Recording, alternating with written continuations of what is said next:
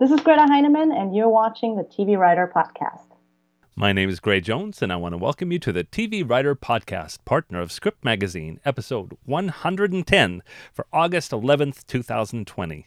Well, today I have the pleasure of bringing you an interview with Greta Heinemann, who wrote for NCIS New Orleans and also for NBC's Good Girls. And she's got a couple of other projects in development, including one at HBO Max and a feature film. Um, going to love the interview. She's got lots of great stories about how she came literally from the Bavaria Austria border, not knowing English. Uh, as a matter of fact, she didn't even start learning English until she was 14 all her um, everything she had to do to even come to the states, and then what led to her being on um, those series, which included the, the not only the CBS uh, Writers Mentoring Program, but also the Humanitas Program.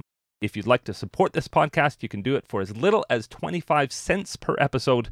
You can find out how you can become a patron of the podcast or a sponsor of the podcast at tvwriterpodcast.com slash support.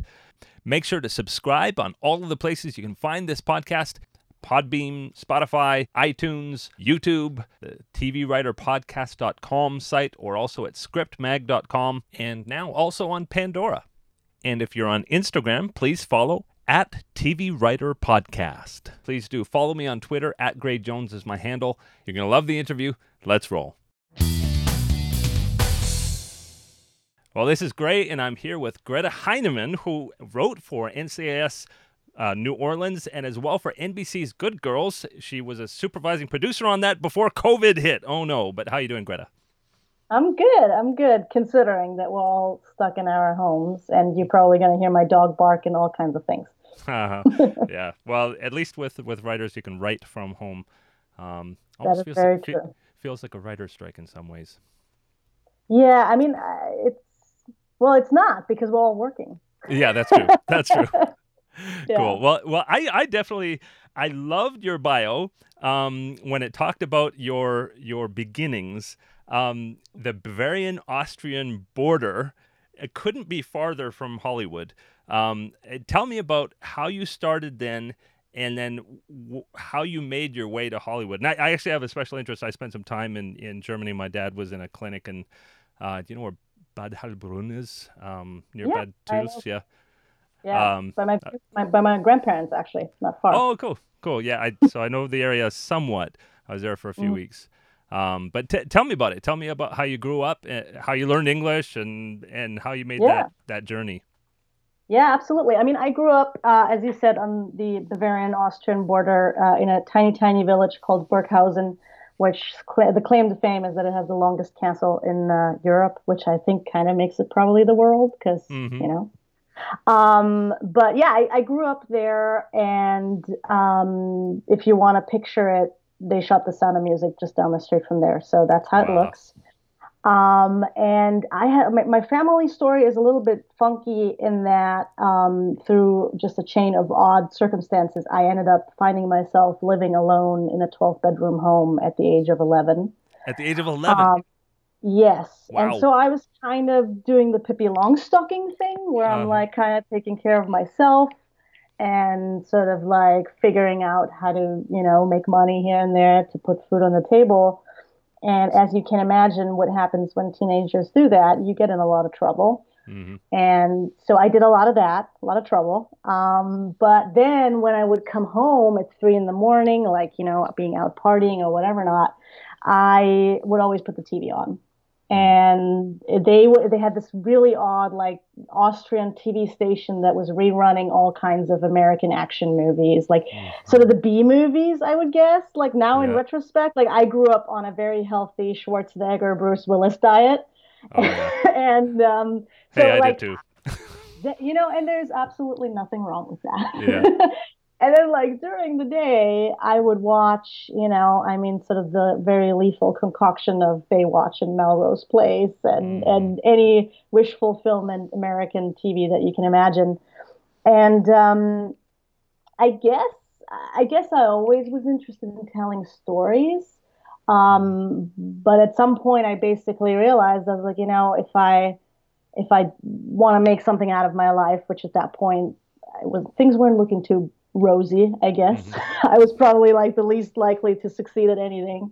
Um, I, I decided that that I would become something in the entertainment industry. I wasn't at the time. I wasn't sure that I wanted to be a writer. Mm-hmm. Uh, and it's funny because like you know, so many writers always go like, "Oh, I love reading and I love getting lost in books," and that has never been me. Like I have mm-hmm. always gotten lost in movies, and so like some people were like, "You should be a producer," because I am, I guess, German in that I'm organized and mm-hmm. do things in a systematic way. Um, and then I was like, "Oh, but maybe I want to be a director." And and I remember like when I watched The Terminator, like Gale Anne Hurd was credited as as a producer on it. Um, and I was like, huh, that's a woman. And mm-hmm. so I guess if you go to Hollywood, women can blow shit up and all that. So I was like, you know what? I'm I'm just gonna figure out how to get over there. And I must have been around 14 years old when when I decided that. And I, I didn't speak English. Um, and so I decided that I would learn the language and the best way to do that is by listening, I guess. Mm. And so I, I started watching Baywatch in English and, you know, sort of copied the language. Uh-huh. And, then, like, I remember the first screenplay I actually ever read was Jaws um, because it's just one of my, you know, big movies, like influential mm. movies, you know. And so that was the first screenplay I ever read in English. Wow. And then yeah, and then you know from there, you know, I, I got a little bit older, and the moment I had enough money, um, I I came over here. So so tell me about immigration. Uh, I mean, to say that you just had enough money and came. I know from being an immigrant myself, it was years, it was hundreds of pages yeah. of applications, it was uh, a big hassle. Uh, what, what was it like for you? Well, so I, and I guess I depending on who you ask, I think I was 22 when it happened, but it, I mm-hmm. might have been 21. And so, like, you're too young to wrap your head around that whole thing, right? Mm-hmm.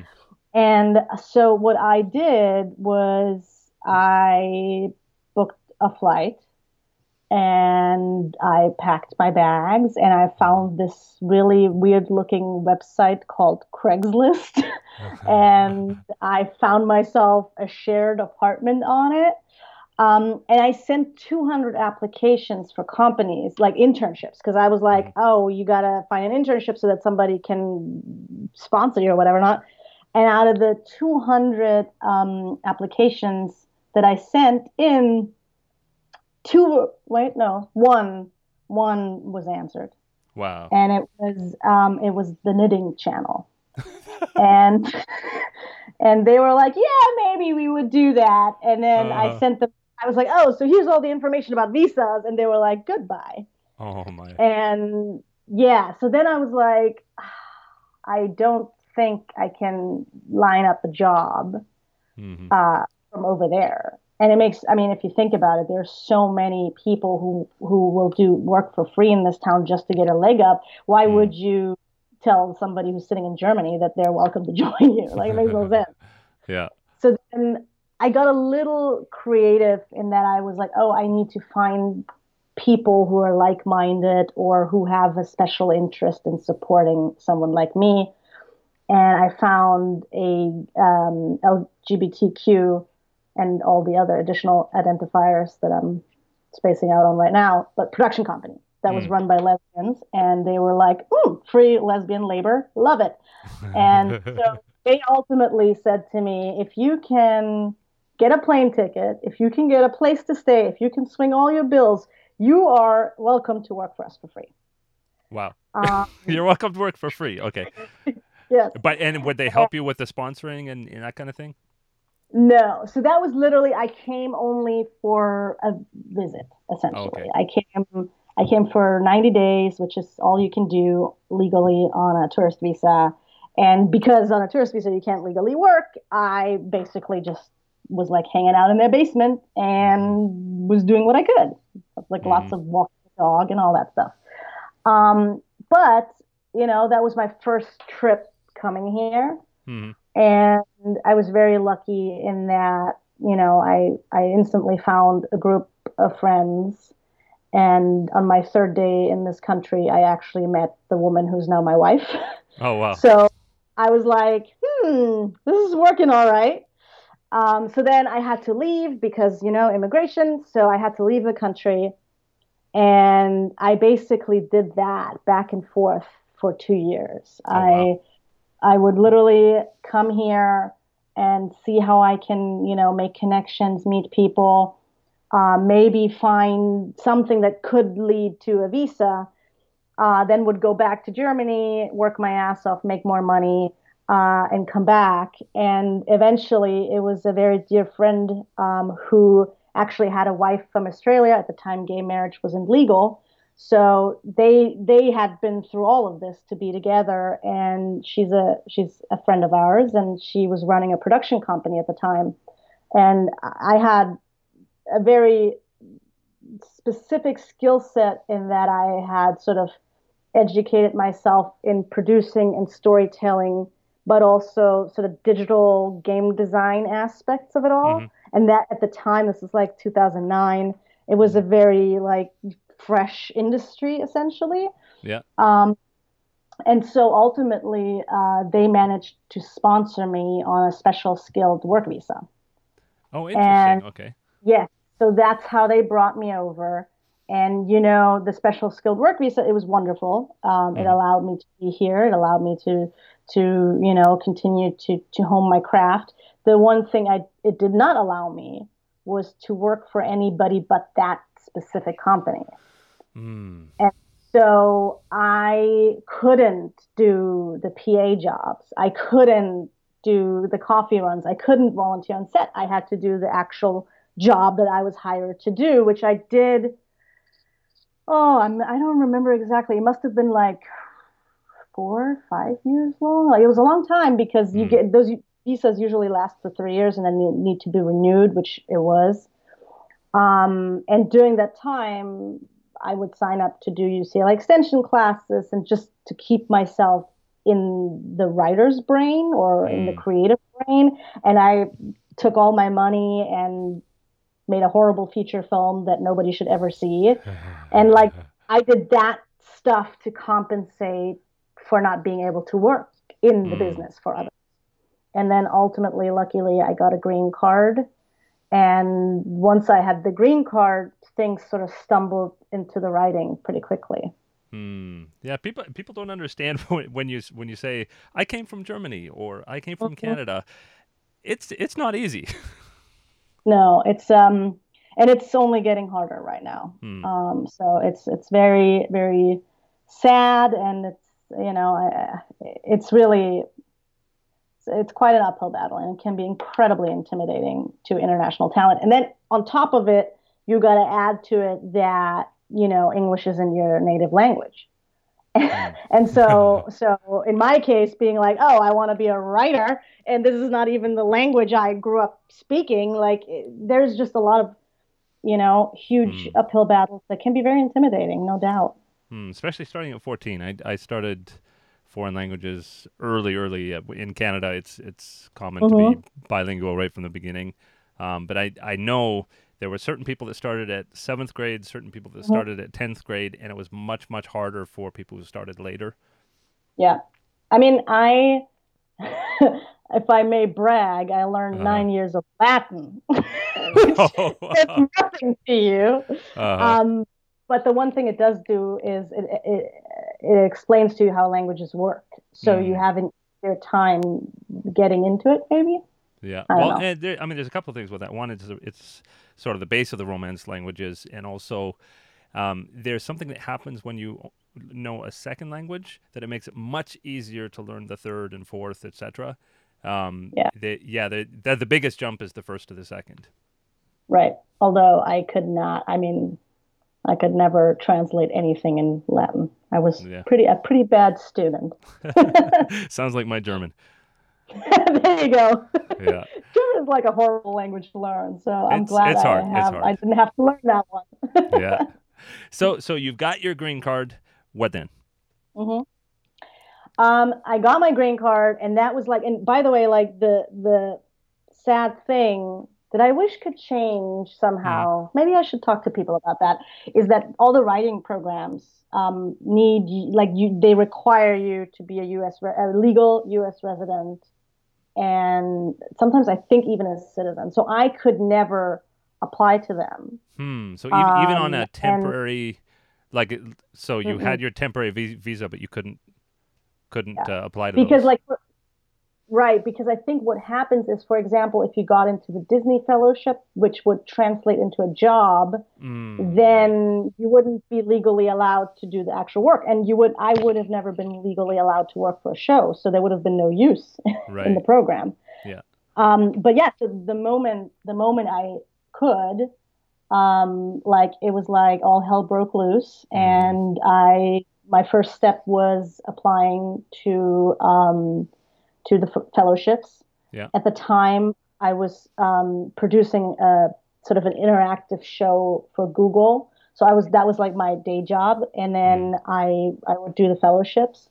And then ironically after um, the google thing wrapped i actually and i was at this time i mean how old was i? Probably like 27 or 28 which theor- like sounds super silly to say but i was probably too old to be an intern or a pa um, I, get, oh, I totally but- get that. Yeah. right it's like it's crazy but I, I and so what i did is like every day when i would go to work i would drive over the barham bridge to Hmm. this special skill job that was p- sponsoring me and i would drive over the barham bridge and i saw the valhalla building which is Gale Anne Hurd's production company Hmm. And every day i would drive by there and i was like there she is and i can't get anywhere near her um, and kind of creepy. No Yeah. offense. Um, and then what I did the moment I could, uh, some friend told me that they were looking for interns, and so even though I was too old, I put my hat in, like my name in the hat, and um, I, they brought me on as an intern to, you know, do coverage for them. Um, so that was actually that was theoretically my first like business job Hmm. and that was running parallel as the fellowships. And co- doing coverage is one of the best educations in in screenplays. Yes, and it also it, it is a is a huge education, and I think it also gives you a lot of respect for for just how much is out there and how you would others want to read your work and be respectful about it and how to feedback it. I think Hmm. that's that, that was a very cool. It was a very short internship because I got into one of the fellowships and then had to be an asshole and leave the job early. Mhm. but uh, Yeah. but learned a lot. And so that was CBS Diversity. So the the first pro the, at the time the first fellowship that I had gotten into was the Humanitas New Voices program, which Mm. is sort of a little bit different than the main ones. Mhm. Um, and then I got into the CBS one in the same year. Yeah. Oh, in the same year. Wow. Mhm. I mean, I've I've had people on on here recently who took years uh, before they finally were accepted. Yeah and I, I, I was incredibly lucky. Hmm. Let's just say that. Well, think- tell me I about think those. the um, norm is- mhm. Oh, sorry. Go ahead. No, I, like, I think the norm is that you will apply year after year after year Mhm. after year. But then at the same time, if I would have legally been able to do it, maybe I would have Mhm. applied when I was like 22 and wrote really horrible scripts. Uh-huh. And then they would have turned me down, down, down. And instead, because I couldn't, I spent these five, six years homing my craft. So, Mm. so maybe that's why. Yeah. Well, tell me about these two programs. I haven't heard much about the Humanitas uh, program. Uh, what was that one like? And then what what was the uh, CBS program like for you? Yes. Um, so the Humanitas program, and it has changed a little bit since. So Mhm. I'm not, I don't know how, how much use there is in, in, in going into great depth. But what was really awesome about the program is um, it is obviously, it's from the, Human, uh, from the Humanitas Foundation. Mhm. And what they do is they pair, I think it was four um, like grantees or fellows Mhm. with show, showrunner mentors. Oh wow. And yes, and showrunner mentors who had a deal at a specific studio. My mentor was Pam Veasey, who at the time was uh, running CSI Cyber Hmm. and had a deal at, at CBS. And then um, that showrunner essentially would supervise you writing a script Oh wow. um, to show to the studio. Yeah. And what is even better is you got a really nice check. And Really? I, oh my God, I literally had 200, like that was it. I had $200 left Uh for good. That was it. There was 200, there was $200 in my bank account and a $900 1988 BMW that wasn't running. That's all I had. and then I got the Humanitas check, which at the time was $20,000. oh my goodness. and that literally saved my ass. So Wow. yeah, so that was that program. It's changed a little bit since, but it's still Mhm. up and running, and it's a wonderful program to be a part of. Wow. Um, and this the CBS program.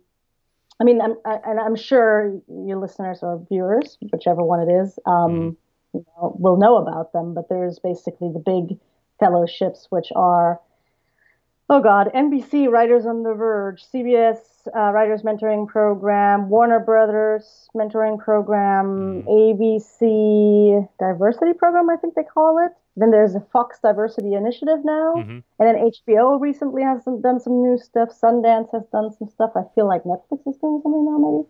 hmm So, and those fellowships obviously are like identifying um, young talent and and nurturing them. And um, ironically, I was telling you before we started recording, I was telling you that I actually discovered your then podcast when I was prepping because you had Carol Yeah. Kirschner on, who runs the CBS program, and I was listening to the podcast Yeah. trying to figure out like what do I need to do to get to make Carol like me. um, and so yeah, so the do you want me to talk a little bit about the application process or the? Ah, sure. the Yeah. Like, like, what were your samples? Um, what do you feel got you in the door? yeah. I mean, so at when the year that I applied, it was a spec script of an existing show, which I feel like they're doing very little of these days. Which I'm not sure I agree with. It's actually a really Hmm. Yeah. good exercise to spec Yeah. a show. Uh, CBS still still needs specs. Good. Uh, as Mhm. they, as they should. Yeah. You're making me proud. Um, no, but I did a I did a Sons of Anarchy Mhm. um, spec, and then I had written an original pilot, which tonally was sort of in the same world, and I think that's generally a really good thing to keep in mind. Is Mhm. if you're if you're delivering two pieces of work, they should give you a whole picture of who you are as a writer. hmm. So my when I first started out, my whole thing was like dark, gritty, seedy underbelly crime drama, Mhm. and so those were two that fit, and it was more like cable and serialized. That was sort of my direction, Mhm. and I think that's important to keep in mind. Is if you send them a you know super dark, fucked up Handmaid's Tale, and then a spec, and then you send them Zoe's Ultimate Playlist musical, then they don't know where to put you. yeah. and so that's that's an important thing. Um, then you need to write like a, a letter of intent or like some sort of statement essay.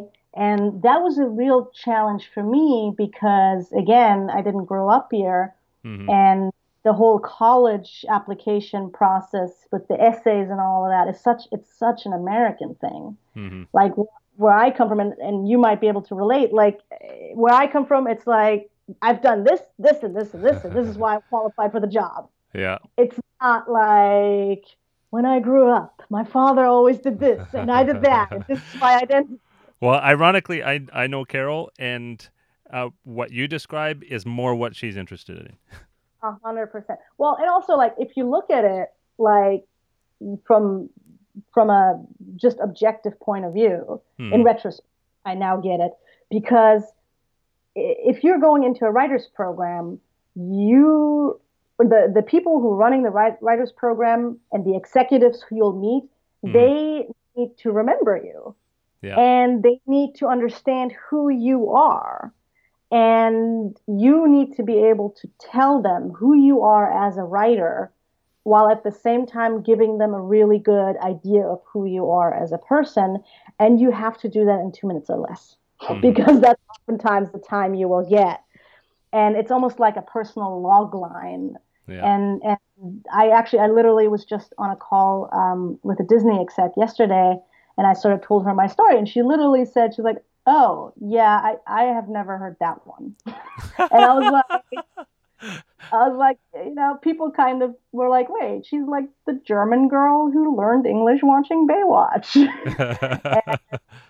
so when you when you're able to harness what you are, how you came to this town, why you're writing, and you do that well in your essay, it gives those fellowships a much better idea as to how you stand out. And that's mm. really really important. And we're writers, so you need yeah. to be a good storyteller, even if you're talking about yourself. Yeah. Um, so that essay is obviously a huge. Piece. Yeah. So so just like you want to write a high concept script, you should have a high concept bio. yeah, yeah, and you know, actually, there is um there is a Carol Kirschner actually wrote a book uh, called mm. I think it's Hollywood Game Plan. Yeah, I have notes on the title. I'll have to get back to her on that one day. Um, but in that, she actually describes on how you can craft this personal log line and and all those things. And she might have mm-hmm. actually talked about it on your podcast, and I heard it, and so I was like, sure enough, I'm gonna get me the book, and I'm gonna get the highlighter, and I'm gonna see yeah. how they want it done, and I'm gonna turn it in that way. So I think yeah. a lot of research really helped me. Yeah, uh, very very cool. Yeah. And so in in the program, I I know I do know a lot about the the CBS one. Um, but they workshop the, the show running meetings. They they mm-hmm. pair you up. Um, I mean, you you have showrunners come in and present to the class. But t- yeah. talk about that experience for you because that you had already had an experience with one showrunner. Um, how was this helpful in developing further? Oh my God, it was amazing. It was it was like first of all, um, the the way the year that I was in it, the way they did it is they sort of started the program off in October Mm-hmm. And you would develop a script with ex- with executives weighing in and giving you notes. So that was a, an amazing process, just in terms of professional growth, mm-hmm. because you can, you know, take classes or you can work with peers. But at the end of the day, executives are the reader gatekeepers, and they'll read you. Mm-hmm. And so, getting their notes just gives you a much bigger, better understanding of how their brains work um, so that's the first thing, and then you you write that script under their guidance, and mm-hmm. then starting January, I think, is when they have weekly meetings, right? And that's when every night, every night, some showrunner or like they sometimes do mid-level writers coming in, and they kind of tell you how to swing the first couple years on the job, and you know, mm-hmm. so they have nights where peers share really tough experiences, which is super helpful. And then you do mock meetings with showrunners, um, which ultimately I find like I. I feel like once you're like interviewing with immigration agents about a special skilled visa, a showrunner is not that scary anymore to me. Uh. Um, but not all writers are that confident giving meetings. Mm. So having sort of mock meetings before you go on the one that really counts sort of takes the edge off a little bit mm. and helps you sort of figure out how to present yourself and and how to interact with them and also like it creates relationships um, mm. there's been i think there's been a couple of showrunners who were visiting during the CBS program that I've since crossed paths with again. Mm-hmm. And then like I know like some of my friends are are developing with with showrunners who are visiting. Um, so it is a great way of of getting exposed to professional writers. Mm-hmm. And then also, you know, you're getting exposed to agents and managers, um, which is all sort of kind of the it, it's the boot camp that gets you ready to go and try and land a job.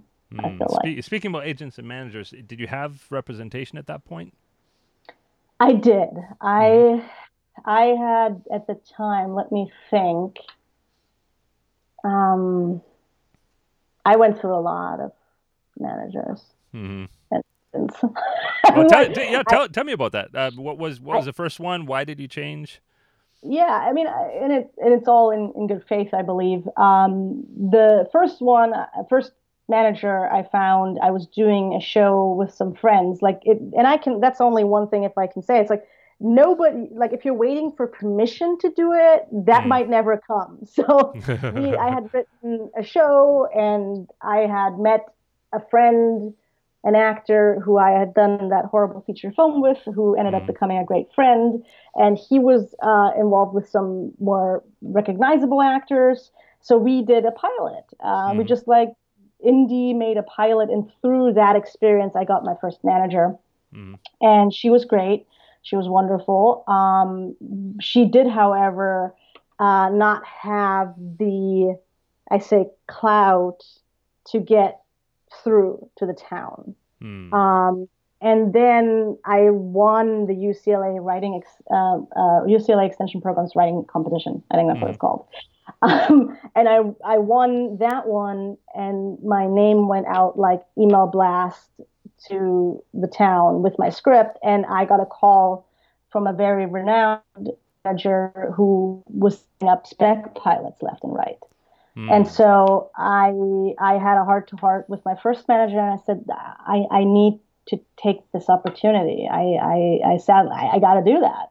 Yeah. Um, and he took my my spec pilot out. The the next manager, it didn't set up.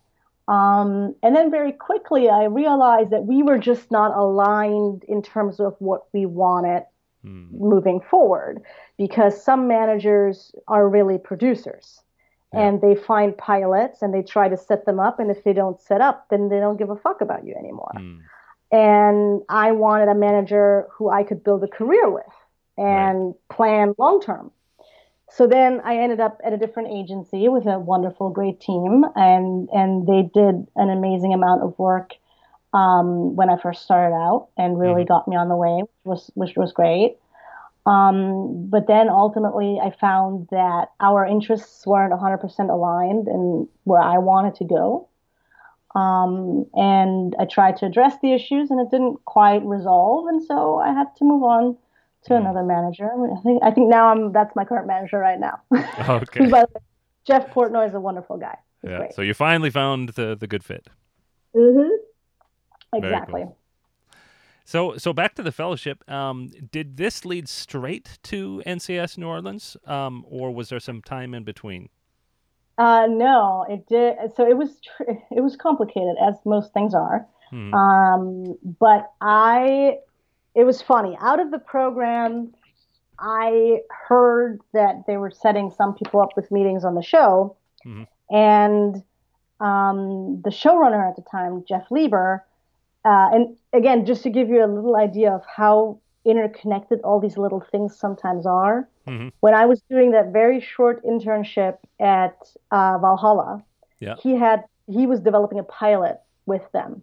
Oh wow. And I was so excited about the idea. It was such a cool story. And I begged the execs at Valhalla if I could please read it. And Uh-huh. they they let me read it to their credit. They um, gave me the hard copy and said, you can sit here and read it and then you got to give it back. And so I like just ate that script up. I was so in love with it. And then like a couple of months later, a friend of mine who I met through the lesbian production company when I 1st Mhm. first ever came here posted something oh my friend jeff lieber is now going to run NCIS new orleans and i was like wait a minute he wrote this really cool pilot and i went on, on her wall and i posted on it yeah. and jeff is like jeff is so all over social media he Uh-huh. then ended up commenting Uh-huh. on what I had commented, and then I sent him a personal message, and I made incredibly embarrassing typos. And then I was like, We've all done that. Yeah, and I was like, and that's it. Never will see this guy again. Good stuff. And yeah. then, sure enough, like three years, two years later, he's running the show, and I hear that they are having a spot for a writer coming out of the diversity program. Mhm. and I I don't think I was the first choice because you know I'm I'm not that familiar with New Orleans, some might say. yeah. Um, and I was also definitely not a crime procedural writer. Like that all Uh-huh. seemed very far out of my comfort zone. Yeah. Um, but you know, when you're starting out, you gotta you gotta find every way possible, shape, and angle. And then, as luck would have it, the manager that I was with at the time also ended up being Jeff's manager. oh. so wow. Between the um, program vouching for me Mhm. and my manager getting in Jeff's ear and everybody pulling, I ended up getting an interview with him. Mm-hmm. And he is the most lovely human being, uh, the most accessible guy, and Oh, yeah. a real estate guy. Yeah. And um, I am almost ashamed to admit it, but that was the only showrunner meeting I had, and that was the job I got. Wow. Wow. And that is normal. That is 100% not normal. I totally know that. Yeah. I, I know I know of writers who have gone an entire season doing tons of meetings and not getting a single job out of it. Yeah, yeah. And also, I, sh- I will say to to ease the annoyance factor of that unicorn instance, I hmm. I think I interviewed with him maybe in March, hmm and and then and he was like he's like okay like let me let me figure some stuff out, but I want to make this work. And then I didn't hear for a month. Hmm. And then I emailed him. He's like, "I'm on it. I'm I'm trying to make it work." And then I didn't want to be a dick, you know. But I ended up I ended up literally sitting on hot coals for I think it was two and a half months Oh, until wow. they finally were able to find the money for me. Yeah. Wow. So, So so, talk was- about that experience. So, so two and a half months later, you're you're getting on staff. What was your impression of Yeah. the room? Um, uh, absolute utter culture shock because again, I couldn't I, I couldn't do the coffee getting, and I can if I have any advice for anybody young, go do the coffee getting. Hmm. because like do the PA and do it so fucking well that they cannot deny you. Hmm. Um, because I never could do that, and so I never knew. I I'd never been in a writer's room. I didn't Mm. know how it runs. I didn't know how people order lunch, and I didn't know. The only thing I knew about sort of the chain of command and how, what a staff writer should do, I learned in the CBS program. Hmm. And so then I came in, and which is it, it was really funny because I am always early. I am Mhm. so German. I am always early, and I remember sitting out in the parking lot of this job, and I was I mean, it was in Santa Clarita, so it was quite a commute, and I was Mm. like I was like probably an hour early. Yeah. And then I was like, I'm not gonna go in and be that weirdo. and so I sat in my car Uh-huh. and went in probably like 25 minutes early, which I which I felt was acceptable. Mhm. And I walked in and everybody was already there. I was the last one to arrive. And I Oh, was wow. like I was like shit. And then also I I was I think that year there was only two new hires. So it was Mhm. me and and the co-EP writing team. So everybody else knew each other. Everybody was like chummy. Everybody had, you know, their their inside jokes. Hmm. And I was just like, I don't know what to do here. I don't know how I fit in. Mhm. And they had um, they had a wonderful writer's assistant who everybody loved, and she was so on top of her game. And then they had promoted their writer's assistant staff writer, and he was like everybody's buddy and incredibly bright guy. So Mhm. I was like, I don't know how I'm ever gonna convince anybody that I can hang. Mhm. And for, for the first couple of days, I literally like sat in my chair and I was like, ah, I don't know if I should sit like that. Like, if I sit too leaned in, am I seeming too confident? If I lean back, like, is that like I literally I got, I got so deep into my head. And then Uh-huh. also, the conversation moves incredibly fast Yeah. and especially in a in a procedural room where you know it, I feel like a crime procedure, procedural kind of is like a jigsaw puzzle, Mhm. and you get really good at it. Like you develop that eye on how to spin the story. Hmm. Um, and and the the people who were in this room, it was a, it was a rather top heavy room. They had done that for the last ten years of their lives Hmm. and and they were like like they were so on it and they I couldn't even keep up 80% of the time Mhm.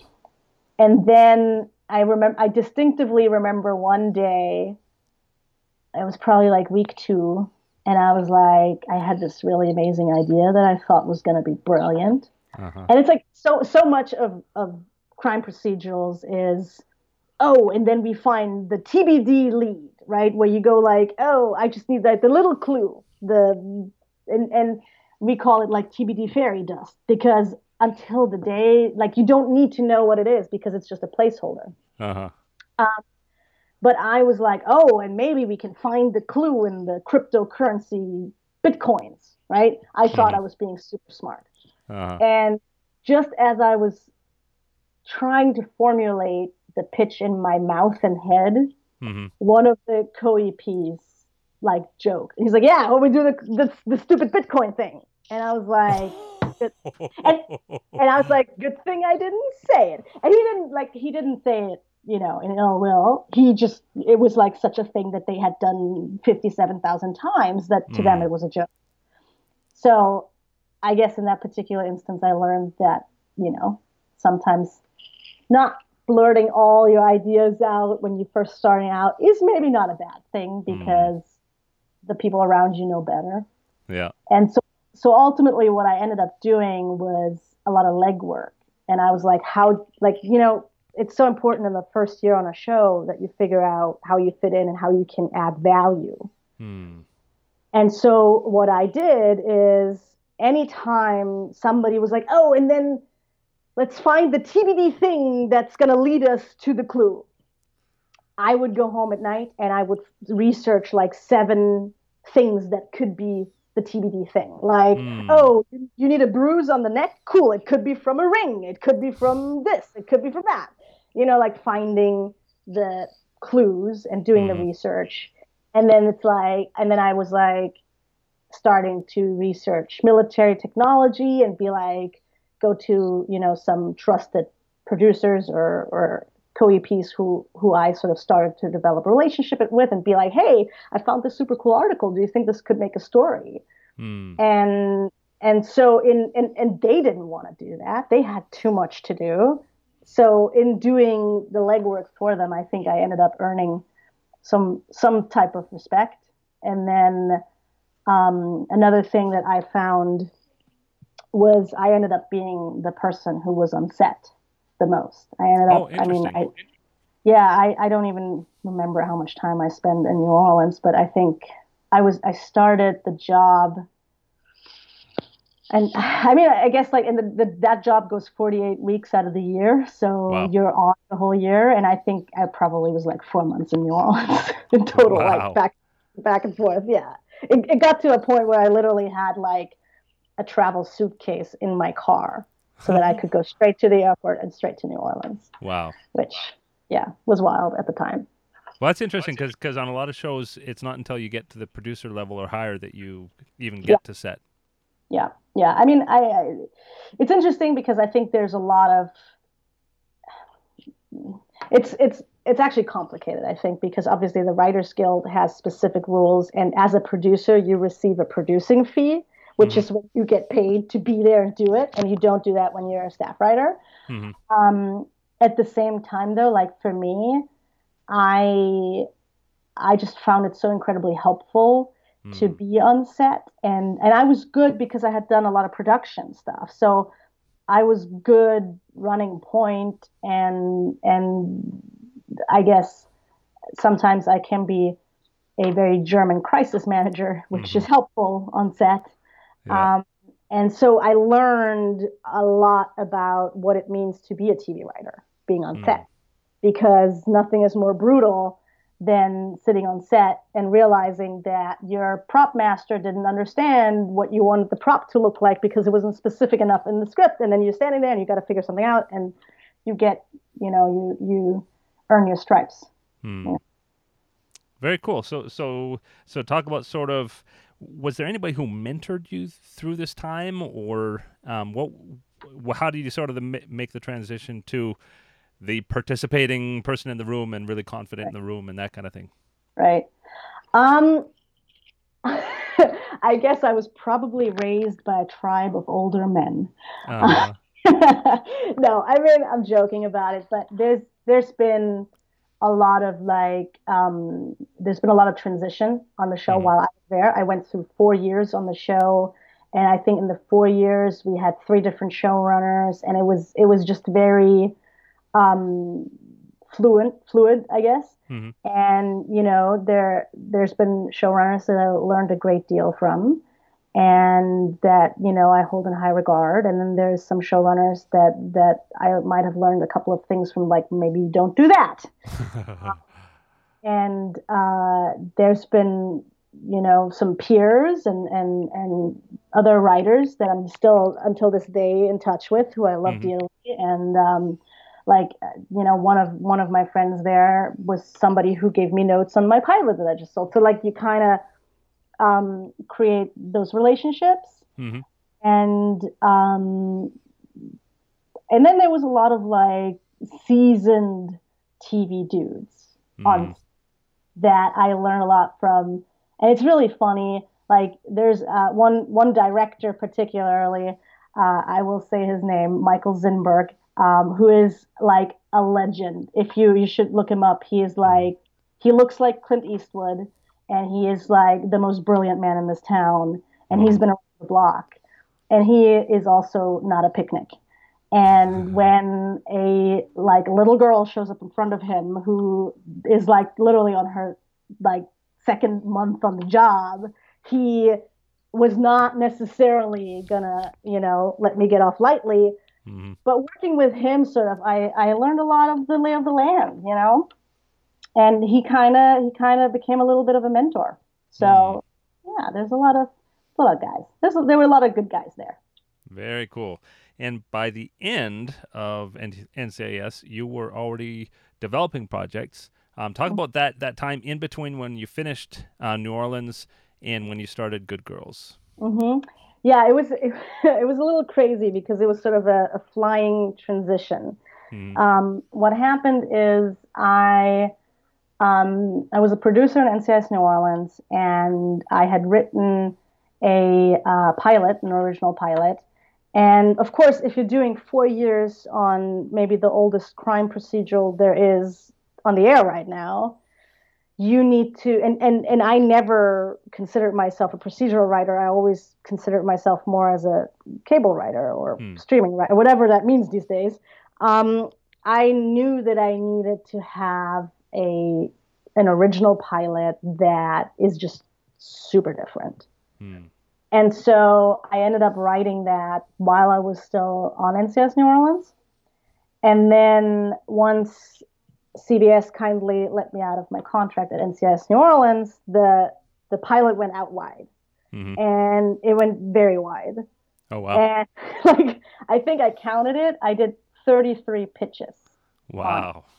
yes, and um, what also happened is um, it actually did go to Valhalla Entertainment. Mm-hmm. And they were the per- first people who wanted to take it out, which was again just shows you how things you know, or weird. Like Jeff Neiman, who's a wonderful executive, hmm. uh, at, the, at the time when I was an intern, was like the guy who gave me the scripts and was a big dude. And then uh-huh. he read that pilot and it was like, holy shit. Like maybe Greta wasn't 100% full of shit. And they uh, raised their hand, and then and then it went very fast. And mm-hmm. usually there is sort of a process to it. Like you first go to producers, and then you go to studios, and then from the studios you go to the outlets. Mm-hmm. But now that's all different because Netflix is studio and outlet together. And once you go there, like you got to go everywhere. So it, it got all kinds of messy.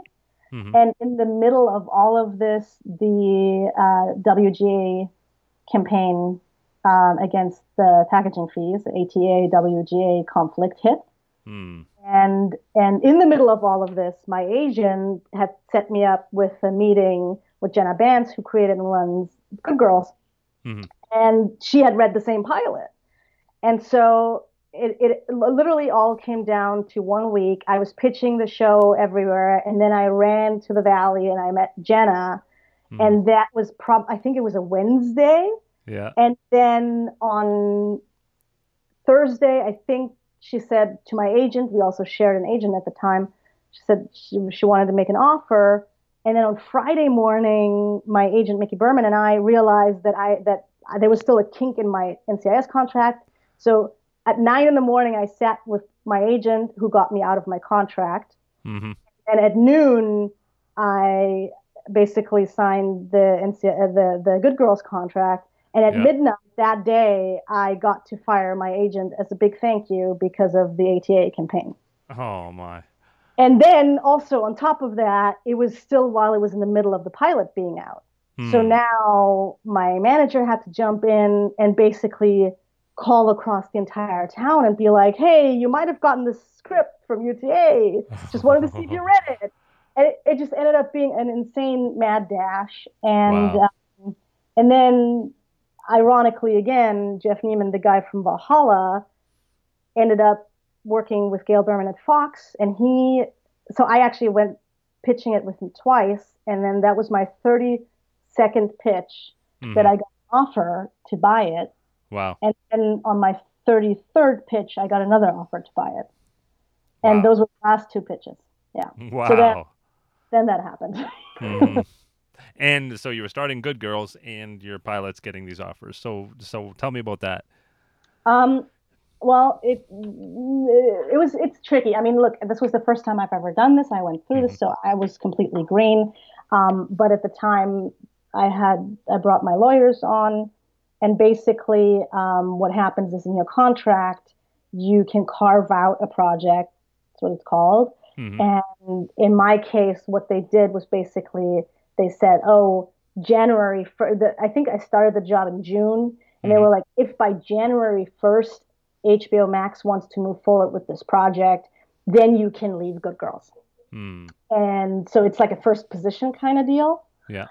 And I was so nervous about it. I was like, "Oh, what if it happens sooner?"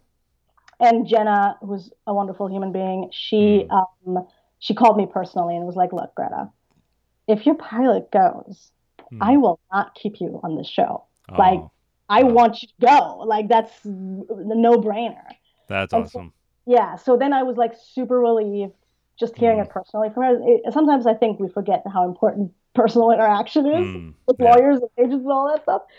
And and then in retrospect, now that I'm a little bit smarter, I'm like nothing would have moved that fast. like, Hmm. like, I'm still I'm still developing on it now. Yeah. So it was uh, it was a whole lot of hoopla for nothing, I guess. Yeah.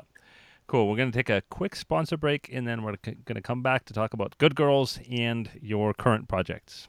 Awesome. DrivingFootage.com provides 4K 9 angle driving plates for film and television. Over 14,000 clips are available for locations all around Southern California, with more areas coming soon. A fully equipped camera car with height adjustable rig is available for custom shoots and second unit photography. Visit drivingfootage.com for details. AVGearGuide.com provides computer and gear rentals serving the LA area, including laptops with Final Draft, as low as $9 a day with long booking rates available. They also scan photos, documents, video and audio tapes, and film reels to digital so you can easily share with your friends and family. Mention the name of the TV Writer podcast and you will get 10% off your order. Visit avgearguide.com for details. Full disclosure, I do own both of these companies. By supporting them, you help me bring new in person video interviews to you. And we're back. Um, so, talk about Good Girls. This this is now your second experience on staff um, with Jenna. What what was that experience like for you? Obviously, It a lot more confident.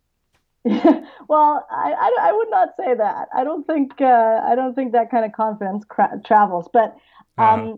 it was really interesting. It was funny because NCIS New Orleans was such a well-oiled machine, Mhm. and it was and, and also the nature of a procedural is just very like there was very clear direction, and it was Mm. very like focused, and you knew what you were going to do.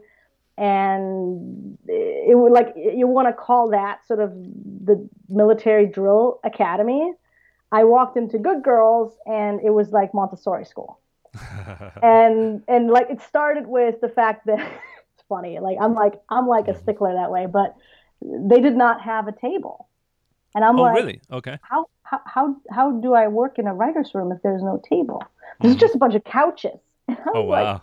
I was like, ah, this is weird. But in, in retrospect, like every show has its own tone, right? And Yeah. and Jenna, who she's such a she's such a distinct voice, and also by Yeah. the way, very different just working for a female creator, Hmm. and and just also by nature, the show is so different. It is not like there is they literally at the show, I feel reinvent the the engine every Mhm. episode Oh, wow. which which is what makes it amazing.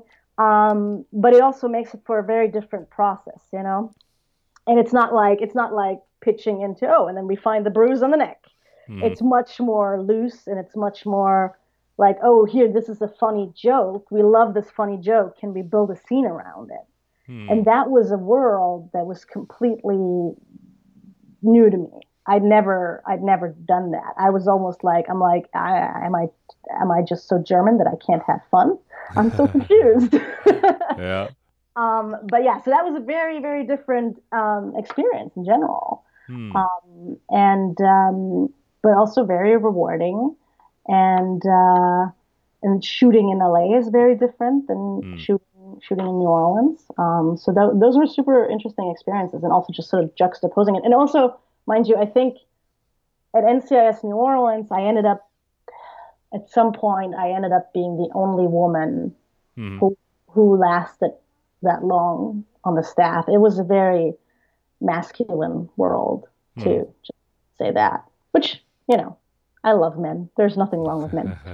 um, but you know, it was a very masculine driven show and then I came into the good girls room, which obviously show about three women, mm. and it was it was all of a sudden I was I I'd never been around that many women. I was like, what the fuck is going on here? Uh-huh. Uh, which was wonderful, and um, and I got to also ironically bringing it back to the um, programs. I actually came up with the girl in in or a woman I should say in the CBS programs and we were friends and then we ultimately found out that we were both on the show like oh, staff nice. the show. So so then i ended up walking in with with the buddy and and like our relationship got much closer through mm. the course of the show. So it's really interesting. Very cool very cool. So you left that show um, because of covid and you were supervising producer at that time um, talk about since uh, you've got not just the hbo max but something else in development and what's mm-hmm. the last few months been like for you? Yeah, it was actually like it, things went again a little nutty. I think that's sort of the spring time mm-hmm. for me. I don't know what it was, but um, while I was like a year ago, while I was doing all the crazy pitches between NCIS and Good Girls, I was on this uh, pitch uh, in a where some executive suddenly says, "Wait, you're from Germany and you love cars and motorcycles." There's this producer running around town who's looking for a writer to write about this amazing woman who won the most dangerous rally race in the world, which is the Dakar Rally in the era, and she grew up in Bavaria. And I'm oh, like, wow. I'm like, you are. I, I knew who it was because I watched her win, and I was a, I'm a huge fan of her. Wow. And I was like, I was like, yeah, that is weird. I should I should talk to this producer. Mm. And so that day I met, I left the meeting and I, I called my then agent and I was like, what is, who is this guy? And why uh, am I not considered? You know, I yeah. did the, the asshole thing. And um, I, I ultimately I found out the reason why I was not considered was because I was just too young. Like mm. it, it, was a, it was a big big boy project. Um, but I kind of was relentless about it. I was like, look, I don't, you can put any big writers in front of him. I still want to meet with this guy. Hmm. And if he wants to have coffee with me, I'll tell him what I know because I know this woman. She grew up 20 minutes down the street from me. And if anybody knows what it's like to, to grow up in Bavaria and, and hmm. leave to go on a great adventure, I might know. Yeah. And so I met this guy, David Kaufman, and and I said I told him the story, and I was like, I look, I know you have your pick, um, but I I love the story, and it, it's a movie, and I was like, I'm I'm a huge fan, and you got to do what's right for the project. Um, but I gave him, which is something I never do, uh-huh. but I like I printed out a map and I marked like on Google Map, I marked where I grew up and I marked where the woman at the heart of this movie grew up, and I and I marked the the roads that we would drive at night because oh, wow. I would always drive to clear my head. I do it until this day, yeah. and it was the same. Like it was like I literally basically drove by her house many wow. times. And so I left him with that, and then he took a giant risk at the time and was like, "Okay, I'm I'm gonna give it a go with you." Wow. And so then the week before I started Good Girls, we took a pitch to a bunch of movie producers and I ended up sitting in front of Kelly McCormick and Annie Martyr at um, 87 North, which is David Leitch's production company. hmm And um, they were like, again, super cool experience talking to two badass women producers Mhm. about about badass woman race car driver essentially. Yeah. They were like super excited about it, and I was like, "This is awesome." And they came on board, and I started my TV job, and I was like, "What the fuck am I gonna do now?"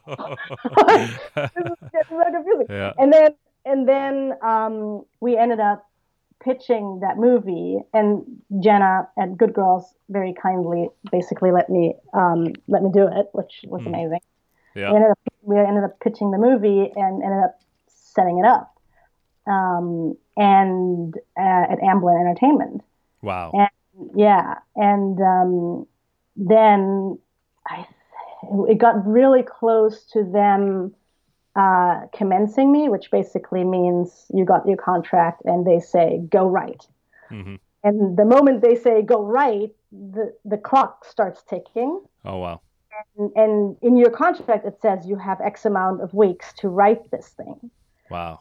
and uh, it's a very intense sprint hmm and it just literally started like covid hit the, sh- the sh- and, and i was still doing rewrites on my hbo show so i was able to do good girls and the rewrites on the hbo show i was able to figure it out it was tough it was really tough because it's Hmm. weekends nights and it was and it's also different brain spaces Yeah. and then on Wednesday, I think it was a Wednesday, Universal shut us all down for COVID.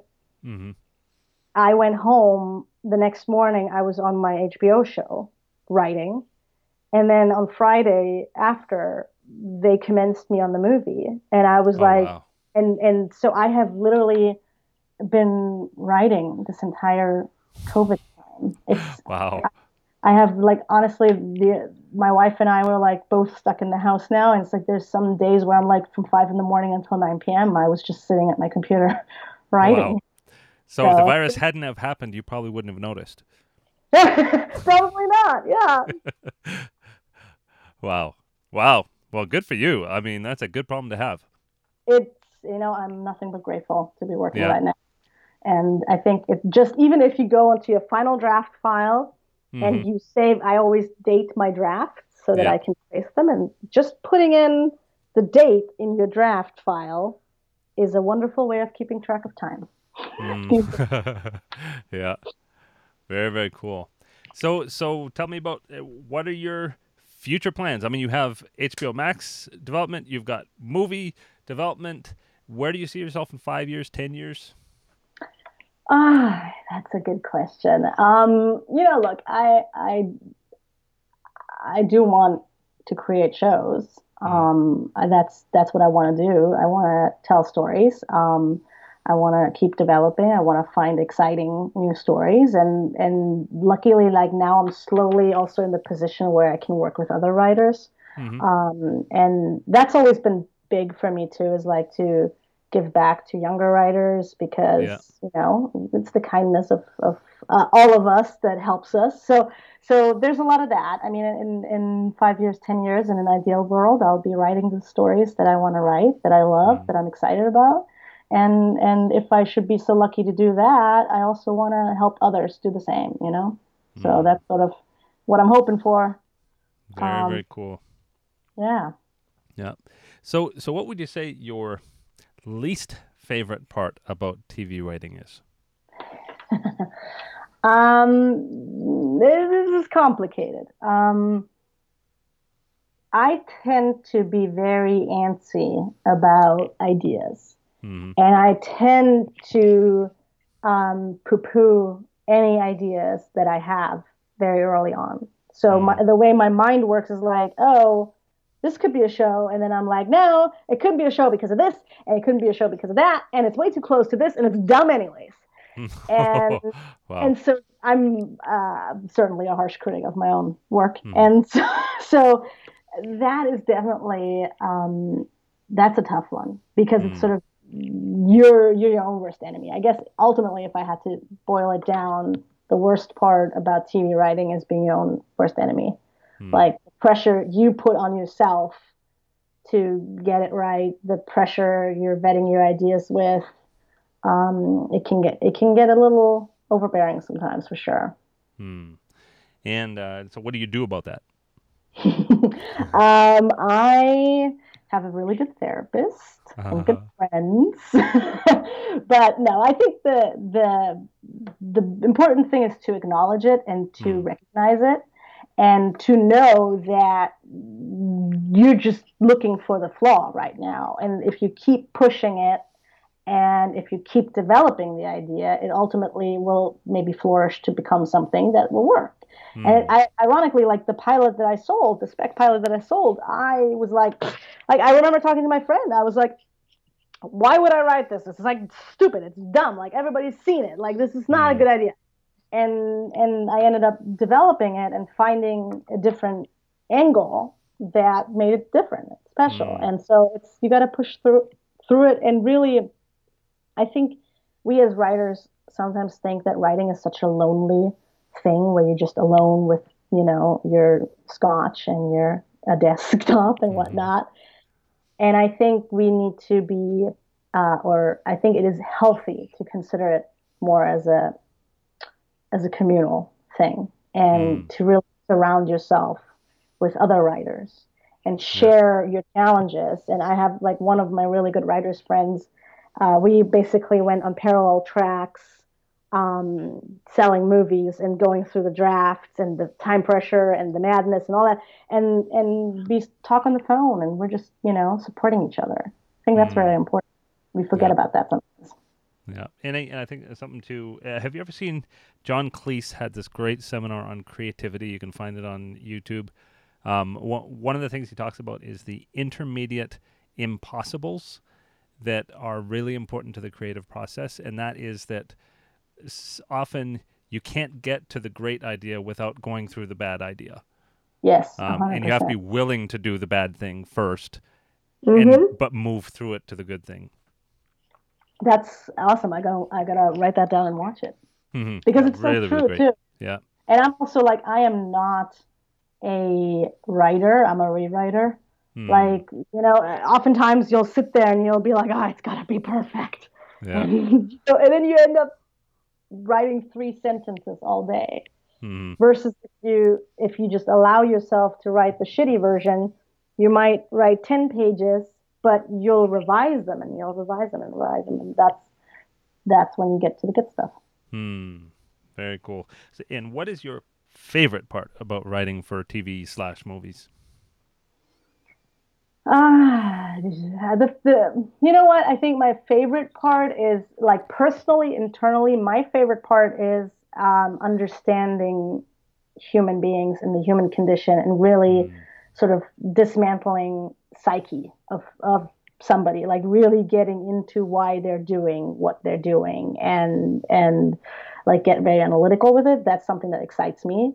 Mm. Um, on an external level, uh, I always thought that um, seeing something you wrote being filmed would be the most rewarding thing. Mm-hmm. Um, and then when it happened, I stood there and I realized it wasn't actually seeing it being filmed. It was seeing 300 people have jobs they take they take so much pride in and be so detail oriented like even the prop guy like like has the smallest little details and it's all mm. because of something you wrote so that's i think again wow. it goes back to sort of the communal aspect you know hmm.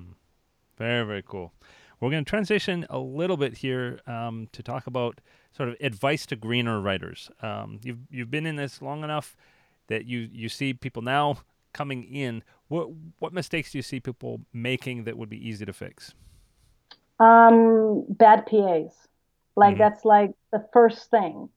Um, if you first of all, if you want to break in, you should be a PA. That's the mm-hmm. bottom line. It is not beneath you, and if you think it is beneath you, then you're in the wrong industry. Right. Um, that's number one. Uh, and then being a bad PA, that mm-hmm. is uh, like to me not excusable. I actually, I'll, I'll tell a quick story um, about this uh, kid who.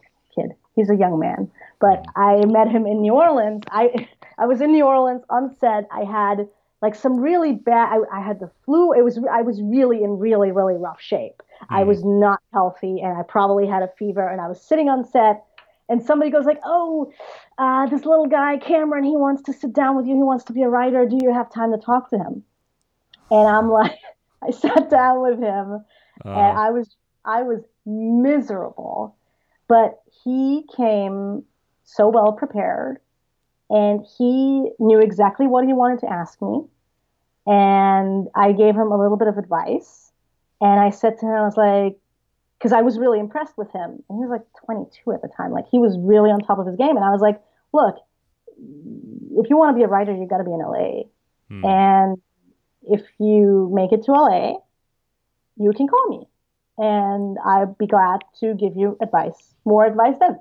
Mhm. Two months two months later, I get an email. He's like, I'm coming to LA. oh, and I was wow. like I was like, look at you. And sure enough, I that day I invited him to come to the writer's room and um, observe. Mhm. And then that day, he was observing in the writer's room, and the lunch was brought in. And he was a guest. Yeah. But when the lunch came in, he made it his business to get up and get everybody's plate and put a napkin and put the utensils and put everything right and bring it to the person and place it in front of the person with the name. And and all of a sudden he was like doing this meticulous, brilliant job Wow. and I was just like, I looked at the at the showrunner at the time, and I, I said to him that later that day, I said, you know, you know, he's gonna see if you can help him get a job or something. And I, I forgot exactly what he said. He said, he's like, I'm too busy to talk to him now, but if he keeps doing a job like that, he can work here. Wow. And the next season, he was the PA, and he did, I think, two years of that, being on point hmm and then he became the script coordinator, and now he's Yeah. a staff writer. Wow. Wow. And and he was never told to do that. No, he just like that's like he. I I guess if you hmm, if you try to boil it down, if you if you can't be a good PA, why would a showrunner think that you can be a good team player and writer? Hmm. like you know because you you're trying to help a showrunner accomplish something you're trying to be a support system and if you feel like something is beneath you then that's not really helpful. Right. and then the same thing too is like for green young writers it's like if you're a staff writer um, don't talk too much. Don't think you know it all. Like observe like don't talk too much but also don't talk not enough. That's very important balance. And and find your way of contributing and find your way of being able to take a load off the showrunner's back. Hmm. um, and and I mean, I guess until this day, I, I think that's what what I try to do when I'm on a job. Yeah. Um, I tr- I try to find the one thing where I can help the showrunner out, or you know, take a load off, and, and I try to do that. Um, and then the other thing that green writers do is um, send out material that isn't properly vetted. Well, yeah. so there's that. Yeah. Um, and fight notes, that's even worse. Hmm. Like if if I take the time to read your work and you're fighting notes, you're not gonna make it far. Like that's not how it's gonna go. And and I always try to explain to people is like if somebody's giving you a note that's like a style note, you can disagree, and that's your Hmm. prerogative as the creator. But if somebody is giving you a note and you find yourself trying to explain it, Mhm. then that that it's not on the page, and you need to find a way to explain it on the page. Yeah. So Very good point. yeah, Yeah. And and also, I mean, if, all the way up to the showrunner level, everybody has to do notes. Like everybody. yeah, Like the the showrunner has to do notes from the network. Yes. Everybody has to. It's part of the writing process. yes. And I also think I always try to think of executives and producers as our friends. Like Hmm. a lot of writers get into this really odd mentality of they don't know what they're doing. I'm smarter. and you know, I mean, sometimes you'll get really rotten notes. Sometimes Mhm. you'll get notes where you're like, what the fuck is that even? But even those notes, if you take them seriously and you try to figure out where they're coming from, hmm they still elevate the material, you know. And so I really, I really always think again, it's a team sport ultimately. Yeah. And if if you don't want notes, if you don't want to adjust to the greater corporation umbrella that really dominates television, then maybe write novels. And I, and, I, and I say it like I say it like an, I'm an asshole. I struggle with it myself, but hmm it's just something to keep in mind. I guess. yeah. Very cool. Um, what do you wish?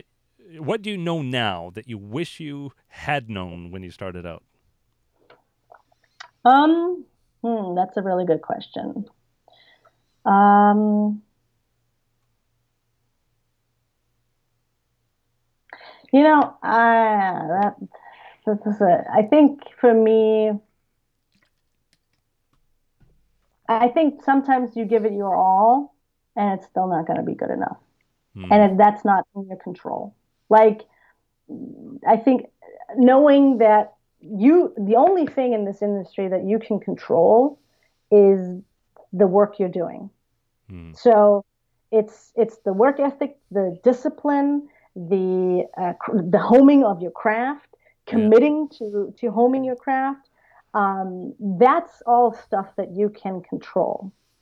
What you cannot control is if you send the script out to market and literally a day before the executives read, a concept that is very similar to it is being sold by somebody who's bigger than you. Hmm. Your project is kaput, and you can't control that. Yeah. You cannot, and that's just what you got to accept, and and that's just something that you have to to roll with. And I think sometimes like you'll sometimes you won't get the job or you will get the job and some like so much of it you'll never know Hmm. you know like i mean a good example is like this kid who's beating himself up because he didn't get a staff writer job. And and it's sadly a true story. Uh, he he didn't get the staff writer job and ended up blaming the diversity programs being like well they're only hiring diverse people right now. And i was like ooh that's not that's not Oh, right my friend. And what ended up happening is that the very um, uninspired showrunner actually just hired his nephew.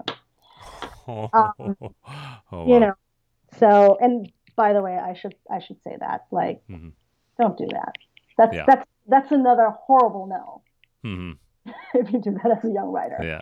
blaming Yeah. others getting jobs Yeah, No. definitely. And and just facing the reality that, that projects just don't always go. I mean, Mm-hmm. you could have the greatest project and it it can make its rounds, it can have a lot of interest and it can die a horrible death. And it just ha- it happens to the best of writers. I, I was actually just reading a, a quote from Josh Schwartz uh, the other day. He he did the OC, Chuck, and a Mhm. bunch of other stuff, and he was saying he was so glad that his first couple of pilots didn't get picked up because by the time he wrote the uh, OC, he had Mhm. learned so many things about how to make that show successful.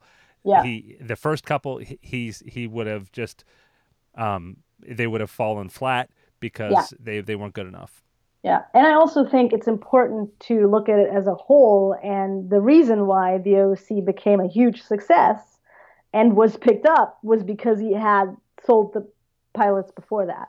hmm You know, if if he would have come out of nowhere with just that pilot, maybe he, he would have never set it up. So Hmm. every project serves its purpose, and even like the most horrible feature film that I made that I'm incredibly embarrassed about Hmm. got me a great friendship with an actor producer who I then ended up making a pilot with, who I then got a rep through. So every project, even if you feel like it's a big failure, if you're giving it your all, it always Mhm. leads. It, it, it, it's the smaller steps. Yeah. Just there is no overnight success. Yeah. All hard work brings a profit. Good proverb. Some might say. Yeah. Cool. well, I think we'll end it here, but I uh, really appreciate you taking your time. And I'm so happy for you that your career is going so well. Um, even even with the virus, you're you're very very busy, and uh, I wish you the best of luck in these projects that you have in the fire. Thank you so much. I appreciate it. I'm I'm glad we got to hang out, and uh, I'm I'm in disbelief that I went from listening to your podcast to being on one. Very cool. That, that is quite cool. Yeah. Well, thanks so much, Greta. Awesome. Thanks so much. And that's it for today. I hope you enjoyed the interview. Make sure you do watch for us every Tuesday on all the different places you can find the podcast. Thanks a lot. Bye bye.